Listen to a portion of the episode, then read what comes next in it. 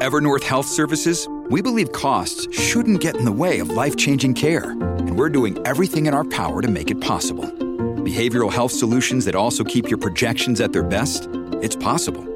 Pharmacy benefits that benefit your bottom line? It's possible. Complex specialty care that cares about your ROI? It's possible. Because we're already doing it. All while saving businesses billions. That's Wonder made possible. Learn more at evernorth.com/wonder.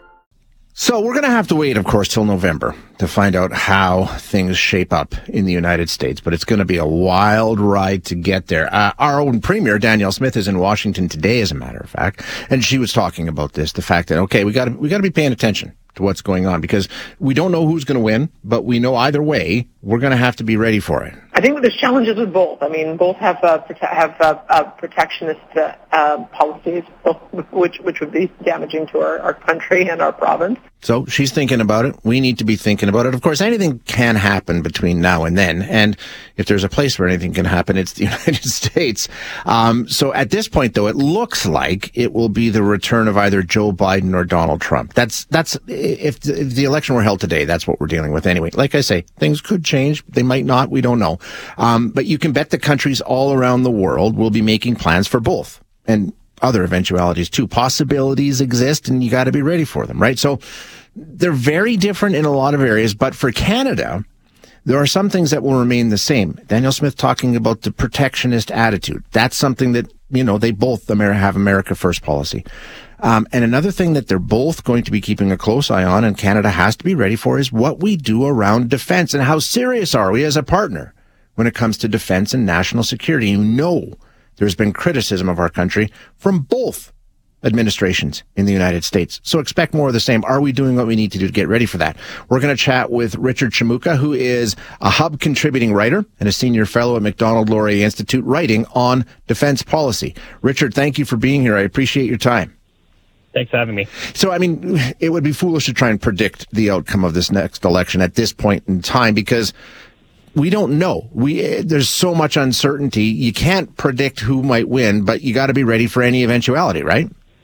Oh, absolutely. Like as we speak right now, the Supreme Court is hearing oral yes. arguments on his disqual- potential disqualification uh, from ballots in Colorado and other areas. So, I mean, we don't even know if it's Donald Trump, right? He, it looks like he's presumptive yep. uh, a nominee, but I mean, the Supreme Court could come back and say, no, you've you've contra- you you've launched an insurrection and therefore you are disqualified under Section 14. So, eh, or sorry, the 14th Amendment. So, I mean, we don't know. There's so many possible potential, you know, outcomes at this stage. But eh, everybody, I mean, when you're part of government, that's kind of your job. Yeah. Right. Uh, it's, it's especially if you're part of the military, right? It's about planning. It's about looking at different sort of potential scenarios and, and what's the best policy to have to sort of navigate uh, any sort of you know uncertainty or, or sort of potentially bad outcomes. Let's go through it, like you say. I mean, I think Trump is the biggest wild card. Uh, foreign policy changes so much when, when, when, Trump came in. So we sort of have something to work off, right? We have some idea of what we might be able to expect should Trump end up being the president. Oh, absolutely. And, and I think one uh, one former official that I, I was reading uh, way back when kind of described his foreign policy as grievance-based foreign policy. Mm-hmm. It's it's identifying things that he can have he can point out what other states are not doing that he really wants and sort of making a big deal of it. And if you watch his entire sort of, it's not just foreign policy. I think that domestic policy, everything, grievance based policy is, is, is a pretty good, uh, description of what he, what he sort of, uh, operated on. And, and so if you think about, you know, think about Canada, right? During his first term, he was really up about trade. And, and you looked at, he put on, he, he slapped on tariffs on on aluminum and and sort of just to get a um, just to get the uh, NAFTA renegotiation started and and and sort of use that as a kind of a lever, right? Other countries, like he looked at Germany, uh, certainly he was very hard on Germany about saying, well, you haven't paid. And he reportedly made a prop invoice about, I can't remember what was his amount, it was something absurd about how much you owe us because mm-hmm. you paid yeah. for our security in Europe, right? So, so this kind of grievance-based approach and, and sort of these uh, these these things that, that sort of bother him has always been was was a real part of his his sort of first term foreign policy, and so I don't see that as probably changing. I think in Canada's case, it's a little bit more problematic because he kind of got one of the big things he wanted, which was the NAFTA re- renegotiation, sure. right? So yeah. he's probably going to look at other things now, what he can kind of lever to to get a to get an outcome that he wants. And now we've had four years of Biden, and, and like you say, there was a lot of you know protectionist policy that came in with Trump, but it's still there with Biden. Uh, he's also got the America First philosophy in a lot of those areas that you're talking about when it comes to trade. Certainly, I think one of the big things with Biden was that he's been much more. Certainly, he's got there's some continuity, right? It's there. There's the America First idea, but Biden is very Biden is really his, his entire uh, administration because you got to remember who you staff your administration with really matters. If you have a bunch of diplomats who have done this before, they know how to talk the language to other diplomats. It actually makes things a lot easier, right? You don't kind of ruffle feathers, right? Whereas Trump really not didn't attract high level talent. Somebody called it the junior varsity team of, of foreign policy because a lot of the people who had like who had worked in other administrations saw what they were going to face working under Trump, and they were like, "Well, I don't want to be part of that," right? And and the people who did go in there, really, a lot of them had their reputations severely damaged. So when Trump went in and and sort of made these sort of bombastic sort of statements and sort of changing, um, trying to you know torque up the grievances, it really really caused issues among allies, right? So what, what do you mean? Like in Canada's case, like what do you mean We're not a good ally, right? Like we we trade with you every day, right? And so in Biden's case, very much, he was much more effective at kind of getting a lot of concessions or, or kind of the things that both sides wanted just because they were just more tactful, more diplomatic about dealing with these things. And, and that, to some degree, is why you don't see these massive blowups on trade like we did during the Trump administration. Is that, yes, the policies are somewhat similar, right?